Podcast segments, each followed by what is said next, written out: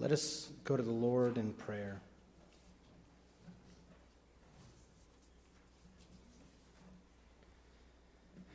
Heavenly Father, thank you, Lord, that above all things we can have hope in you.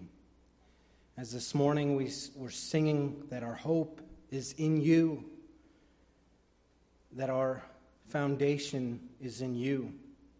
Lord, this is a hope that is sure. It's an anchor in which we can cling to. The hope that we have in Christ is not wishful thinking, but it's confidence, knowing that you are God and you are the God of salvation. Lord, as we come to you in your word, as we look about this hope that we have stored up for us, I pray that you would stir our hearts, that we would be encouraged, that we would look to you, knowing that what we see here on this earth, what we deal with on this earth, what we are faced with here on this earth will pass away. But there is a hope that will not pass away, that we are going to be with you. Lord, if we are in you now, I pray that you would empower us by your Holy Spirit, that you would guide us and give us wisdom, give us understanding of your word, just as the psalmist cried out. You give understanding to the simple. So, Lord, I pray that you would fill us with your word and give us understanding today. I pray this in Christ's name. Amen. We are all familiar with suffering. No matter what the extent, all of creation is subject to suffering. Whether a child getting a splinter taken out, and if you can remember that, if you have children, or all of us were children at one time, going through the agony of having a splinter, thinking it's the end of the world, having a splinter, and I remember my dad, he wasn't very gracious, but he would be kind of rough, in getting that splinter out, and it seemed like getting it out had more pain than having the splinter itself. But that's just something small. Think of the person that is struggling through a condition that is life-threatening, someone going through cancer, somebody going through a disease, and the treatment even itself sometimes seems worse than the disease. All of us have a reality and understanding of suffering. Suffering happens to all here on this earth. And when we're going through that suffering, when we're going through that trouble, it seems as though there is no end. It's as though that this suffering is all we can think about. And this world, as we look out into the world and we look at all the things that happen day in and day out on the news, with whether it's a natural disaster, whether it's an epidemic, a pandemic, whether it's genocide, no matter what it is, there are people on this earth that are suffering. And unfortunately, for the majority of the people here on this earth, they have no hope. They have a hope that it would just end. But unfortunately, for those who are not in Christ, that's just the beginning of their suffering. We go through suffering, and often that takes up all of our focus. But we have a hope. We have a hope that is laid up for us, a hope in Christ. And apart from Christ, there is no hope. and suffering will continue on this earth, and it will continue for those who are without Christ. In our hope, we must endure this suffering, but enduring that suffering is difficult. It's tough. And going through suffering without hope is even worse. But thank God we have hope. If you would turn with me in your Bibles today to Romans 8, verses 18 through 25 is what we will be looking at today. We will examine the hope that Paul speaks about, this hope of glory. This passage is found after Paul writes about struggling with sin. He says that he does the things that he doesn't want to do, and he doesn't do what he wants to do. And he ends this chapter with this exclamation saying, "Who will deliver me from this body of death?" He knows that there's a struggle with sin, a nature that is bent towards sin. But he also proclaims that there is a cure for this sin, that it is Jesus Christ in him alone. He continues to talk about those who have Christ. He continues in this next chapter saying that there is hope. After he says, "Who will deliver me from this body of death?" he says, "I thank God for my Lord and Savior, Jesus Christ." And then in chapter 8, verse 1, he starts by saying, "Therefore, there is no condemnation for those who are in Jesus Christ." Our passage today is going to talk about the hope and tell us about the hope of glory that is stored up for us. So read with me in your Bibles. We're going to read Romans 8, verses 18 through 25. "For I consider that the sufferings of this present time are not worth comparing with the glory that is to be revealed to us. For the creation waits with eager longing for the revealing of the sons of God. For the creation was subjected to futility, not willingly, but because of him who subjected it, in hope that the creation itself will be set free from its bondage to corruption and obtain the freedom of glory of the children of God. For we know that the whole creation has been groaning together in the pains of childbirth until now. And not only the creation, but we ourselves, who have the first fruits of the Spirit, groan inwardly as we wait eagerly for the adoption as sons, the redemption of our bodies. For in this hope we are saved. Now hope that is seen is not hope, for who hopes what he sees? But if we hope for what we do not see, we wait for it with patience." We're going to look at this contrast between suffering and glory. And first, we'll look that in our suffering, we must hope in Christ. The scriptures make it abundantly clear that apart from Christ Jesus, there is no hope. And at the end of this previous chapter, as I said before, Paul exclaims, "Who's going to deliver me from this body of death?" And the answer is Jesus Christ. We must realize that suffering is caused by sin. All suffering here on this earth is a result of sin.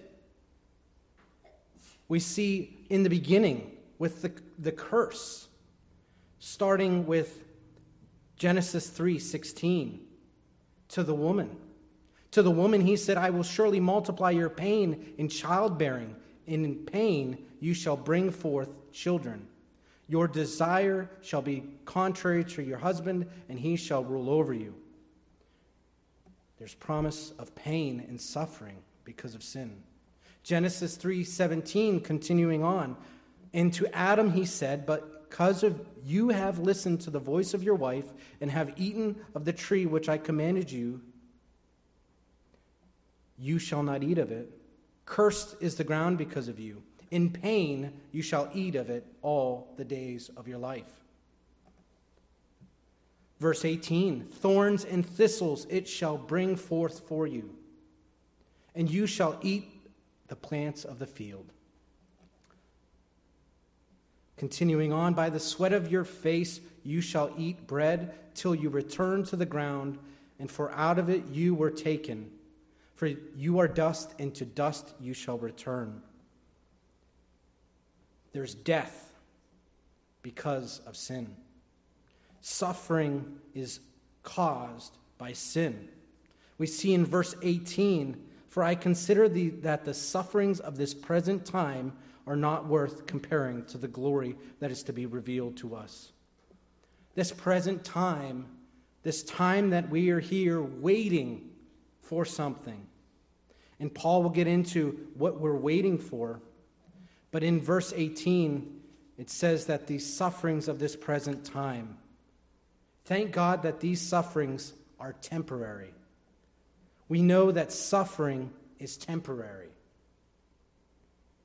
We can know that although we deal with the causes of sin, we deal with the results of sin, whether it is our sin or somebody sinning against us, or the creation itself dealing with or bearing with the sin, as there are thorns, thistles, natural disasters, all sorts of things that happen.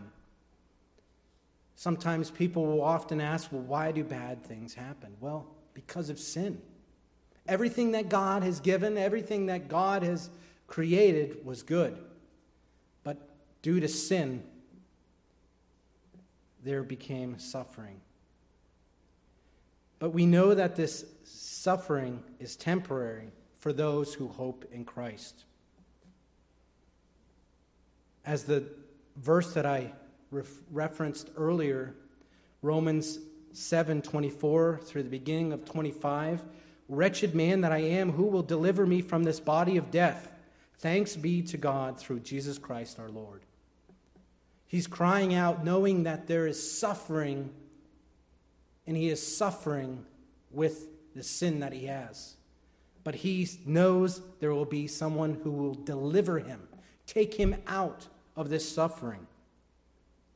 And continuing in Romans 8, verse 1, knowing therefore there is now no condemnation for those who are in Christ Jesus.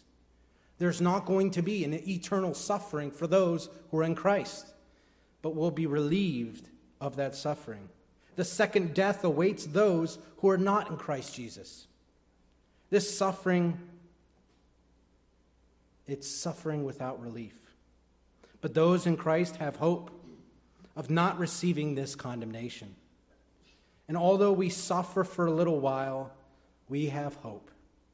Some suffering, we have hope in the same suffering.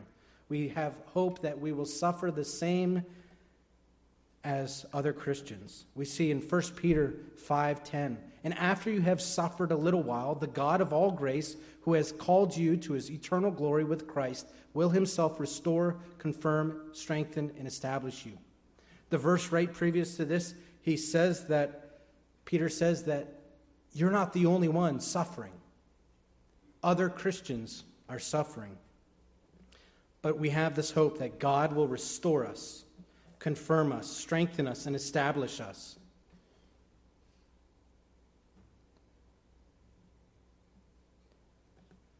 And we are partakers of suffering with Christ.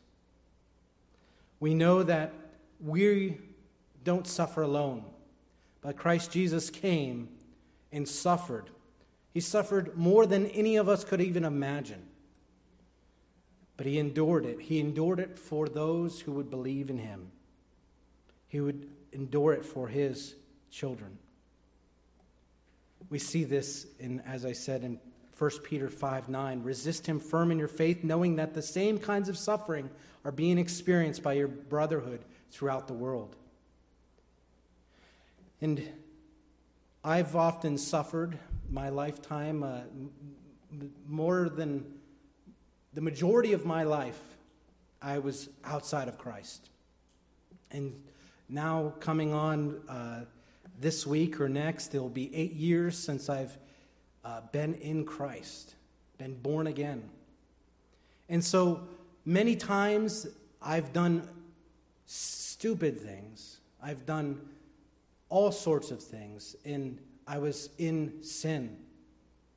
And I suffered. There was consequences to my actions, but I well deserved those things.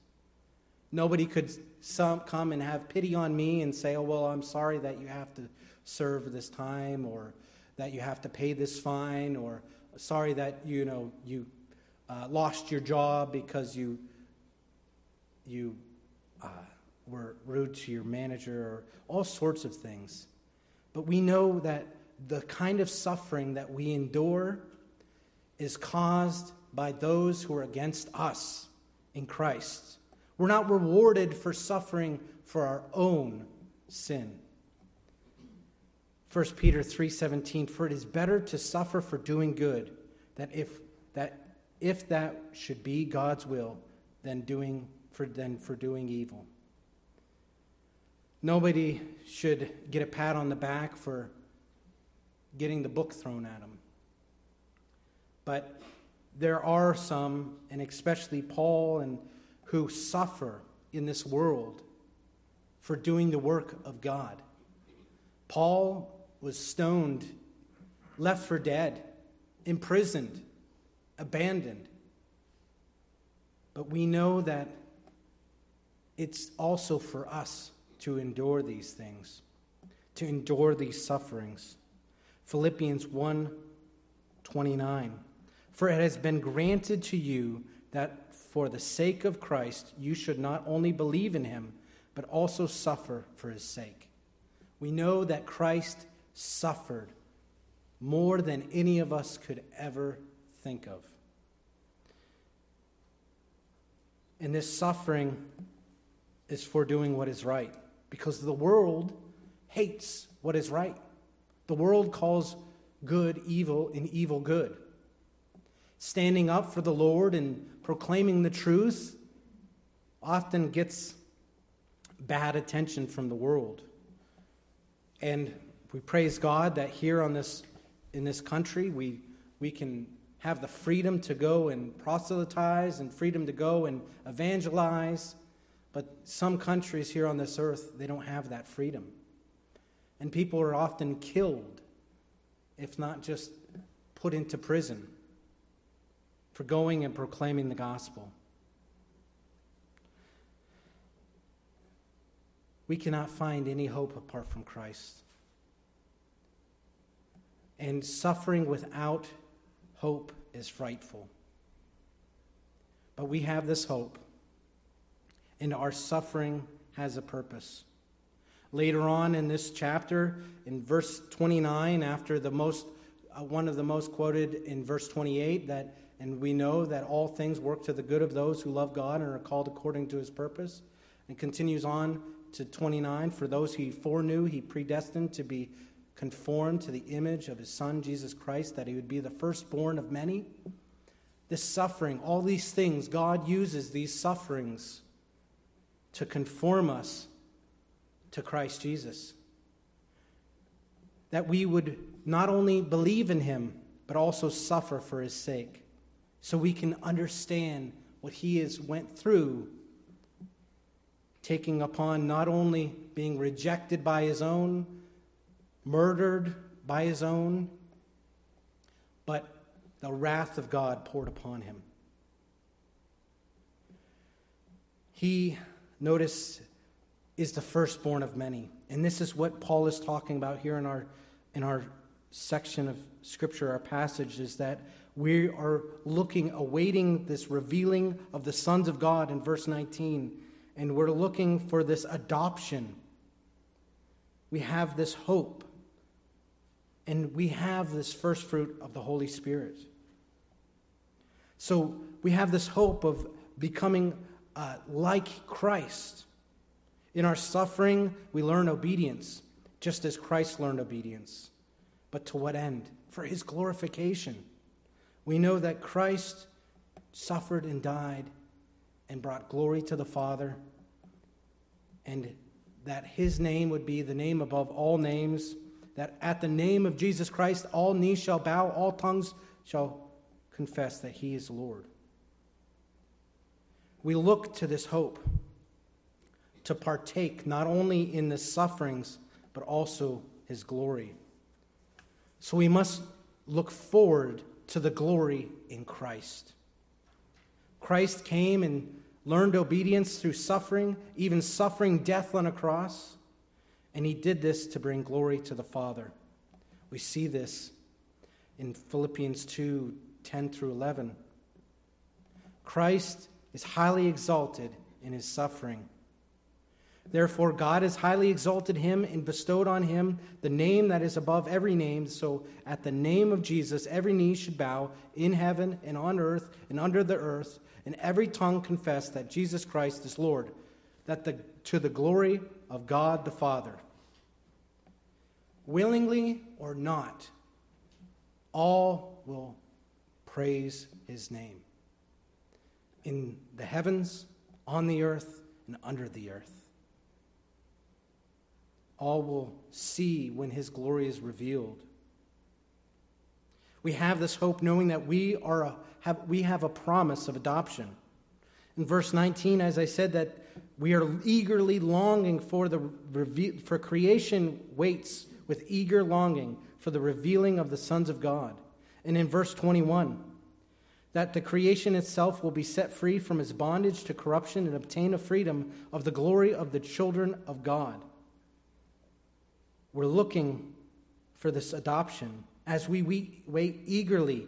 In verse 23, we wait eagerly for the adoption as sons, the redemption of our body.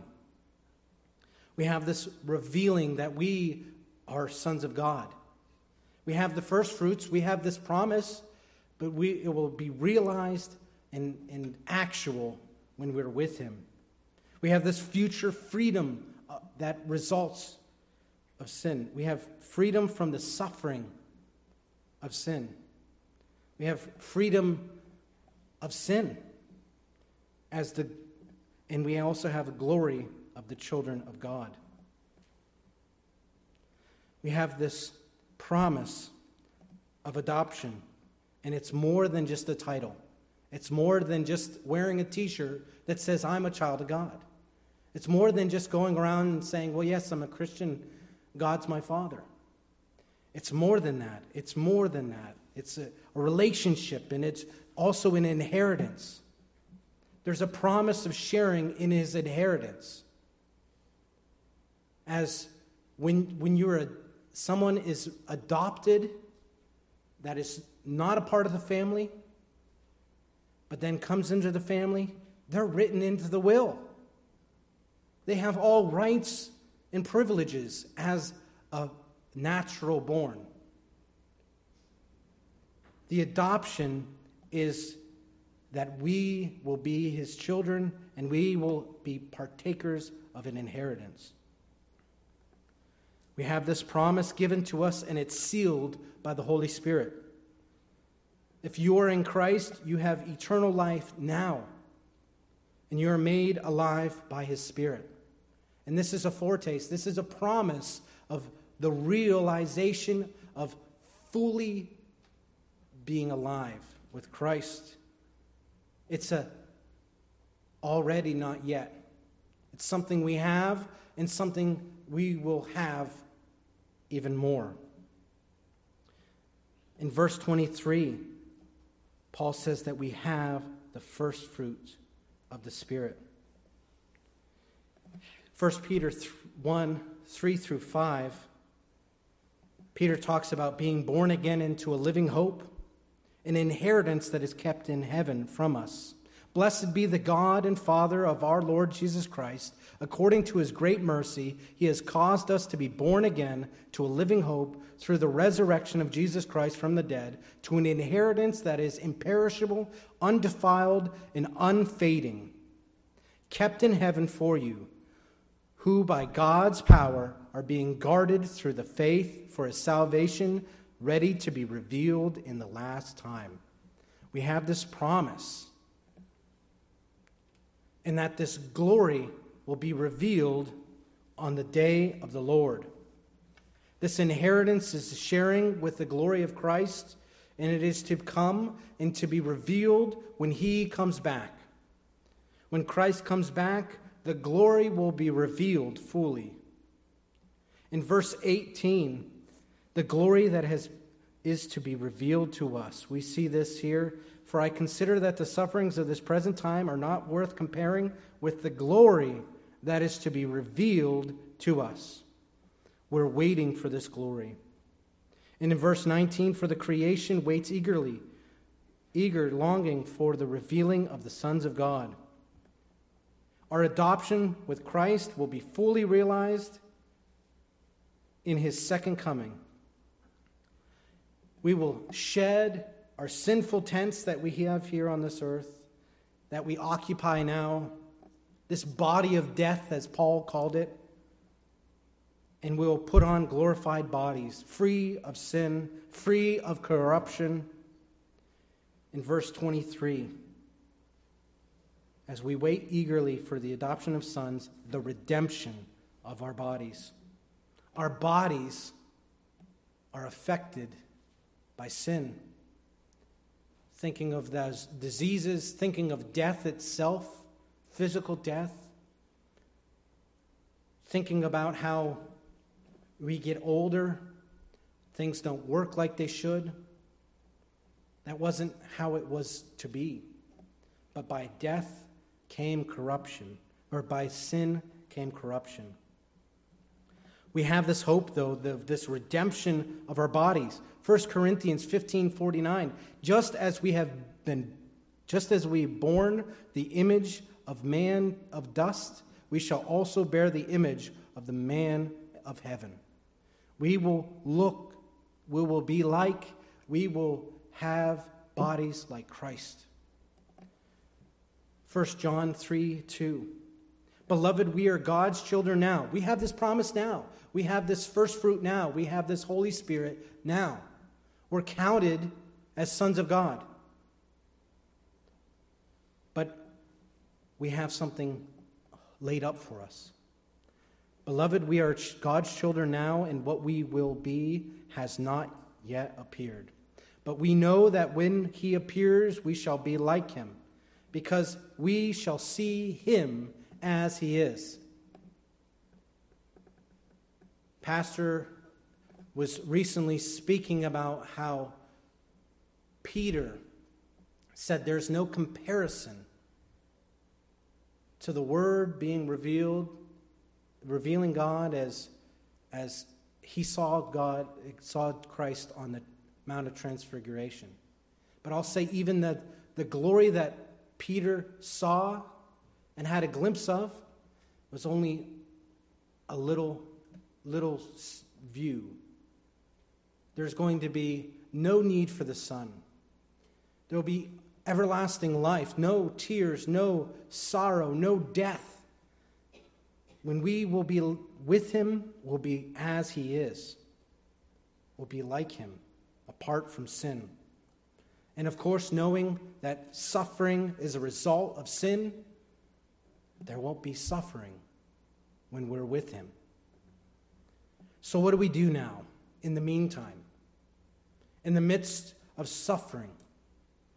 It's enough to say, and of course when somebody is going through a hard time, you don't go to them and quote James and say, well, count it all joy. That's not going to help them. If you just say, well, you know, in your suffering you should be okay and you should be happy. We have to give them the reason why there is hope. In the midst of suffering, how do we conduct ourselves? Do we complain like the world? Do we murmur like the world does? Do we only think about that, being so consumed by our suffering that all we do is murmur and complain? The world has no hope, and we shouldn't be like them. We shouldn't act as they do. But we who have Christ have hope. And so we must wait patiently in our hope for glory. We must wait patiently in our hope of glory.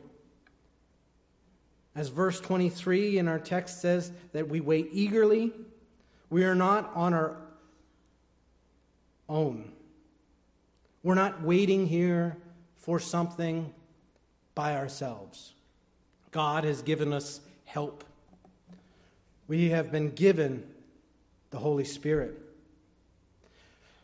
We must endure empowered by the Holy Spirit. We have the first fruits of the Spirit. Being born again, the Spirit lives in us. The Spirit convicts us of sin. The Spirit gives us strength to overcome sin and putting death to our bodies. But the Spirit also gives us hope, that it's a foretaste of the future glory we will receive if we're in Christ. And this hope and this power to endure is given by the Spirit. We can see this in 2 Corinthians 4:16 through 17. So we do not lose heart, though our outer self is wasting away, suffering from sin. The inner self is being renewed day by day, conformed to his image. There's the contrast between the suffering and the glory. For this light and momentary affliction is preparing us for an eternal weight of glory beyond all comparison. Notice he says, low, light and momentary. I've only been on this earth for 35 years, and I couldn't imagine doubling that age. But being on this earth for some amount of time, many of you have went through a lot of things. Whether it's relationship hardships, whether it's physical hardships, whether it is grieving, mourning the death of a loved one, no matter what it is, all of us have been affected by sin, and we suffer in that sin. No matter what we have been through, Paul says that it's light and momentary. It's temporary. Hallelujah, it's temporary. We can look to Christ. Not only are we empowered by the Holy Spirit, we're called to eagerly await the coming of the Lord. We're to look for him. As John says, come, Lord Jesus, come. Our inward is renewed. And as we wait for this redemption of our bodies, so we are to also eagerly wait for the coming of the Lord. Again, we wait eagerly with patience. And this hope is not a wishy-washy hope. It's not wishful thinking. It's more than that. It's confident expectation. We can't just say, well, I hope the Lord comes back. We'll see. I hope he comes back and delivers me. I hope I go to heaven. I hope I do this. I hope I do that. That's not words of hope. That's wishful thinking. We have to have a confident expectation. That is what hope is. Not seeing the things that are to come, hoping in the things that we do not see, but we know. That is what faith is. Faith is the substance of things not seen. It's hoping for things that are to come. James chapter 5, verses 7 through 8. Be patient, therefore, brothers, until the coming of the Lord. See how the farmer waits for precious fruit of the earth, being patient about it until he receives the early and late rains. You also be patient. Establish your hearts, for the coming of the Lord is at hand.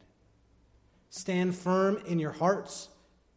Stand firm in your faith, knowing that the coming of the Lord is at hand. We know that there will be a harvest. We know and we trust in what is to come. Patience, endurance is manageable when living in hope, in the hope of the future redemption.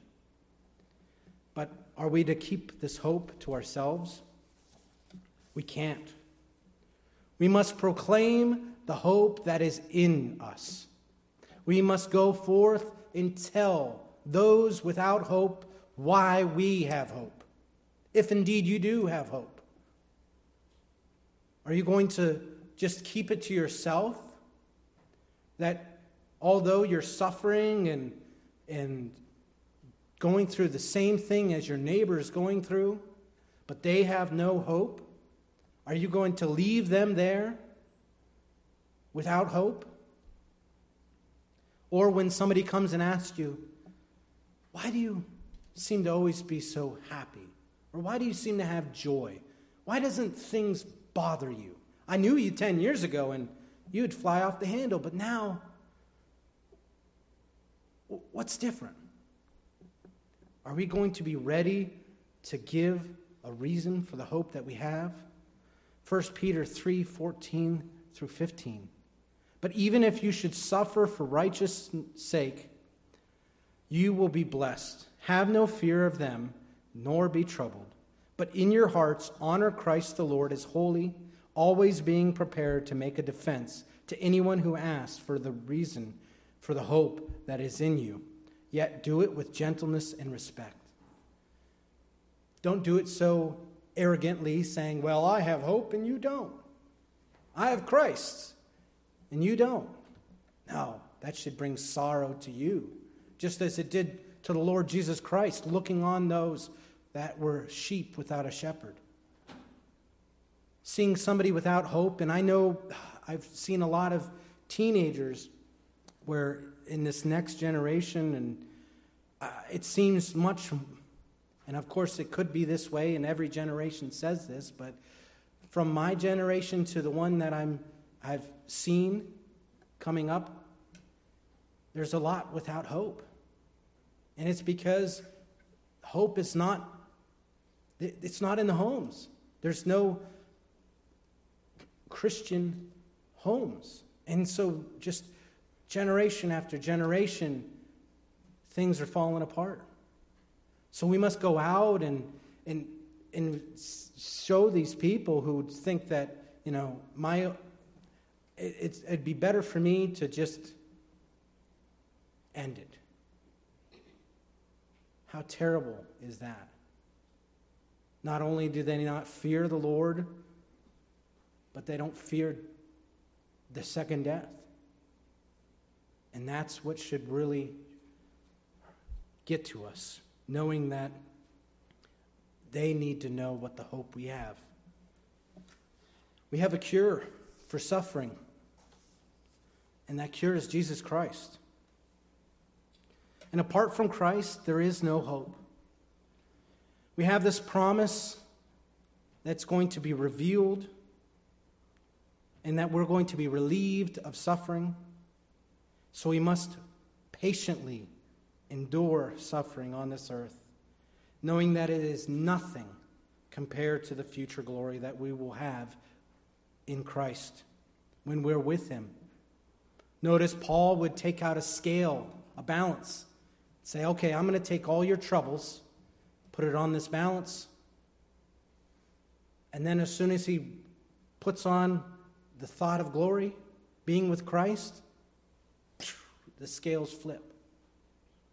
There's nothing that we would ever face here on this earth that is worse or compared to, that is compared to the glory that is going to be revealed. And so do we have this mentality? Do we think about this? Even with thinking of when someone passes away. I've often heard it say, well, praise God, they're no longer suffering now. We bring light to the suffering, but let's bring light to the glory. Praise God, they're with the Savior. If indeed they know Christ and they had a testimony, we can shed the light saying, look, they're with him. Of course they're not suffering because they're with him who is life. Where there is no darkness, there is no sin, there is no death. We have this hope, hope of glory stored up if indeed we hope in Christ. Let us pray. Heavenly Father, thank you, Lord, for this day that we can look into your word. Thank you, Lord, for this message that Paul is exhorting us to look to the hope we have in Christ, to the hope we have in glory, the redemption of our bodies. Lord, I pray that we would realize that our sufferings are nothing compared to the glory that is to be revealed. Lord, I pray that you would work in our hearts, that our hope is not wishful thinking, but it's being convinced, eagerly, confidently waiting for things to be revealed. Come, Lord Jesus, come, we pray. And we pray in this in Christ's name.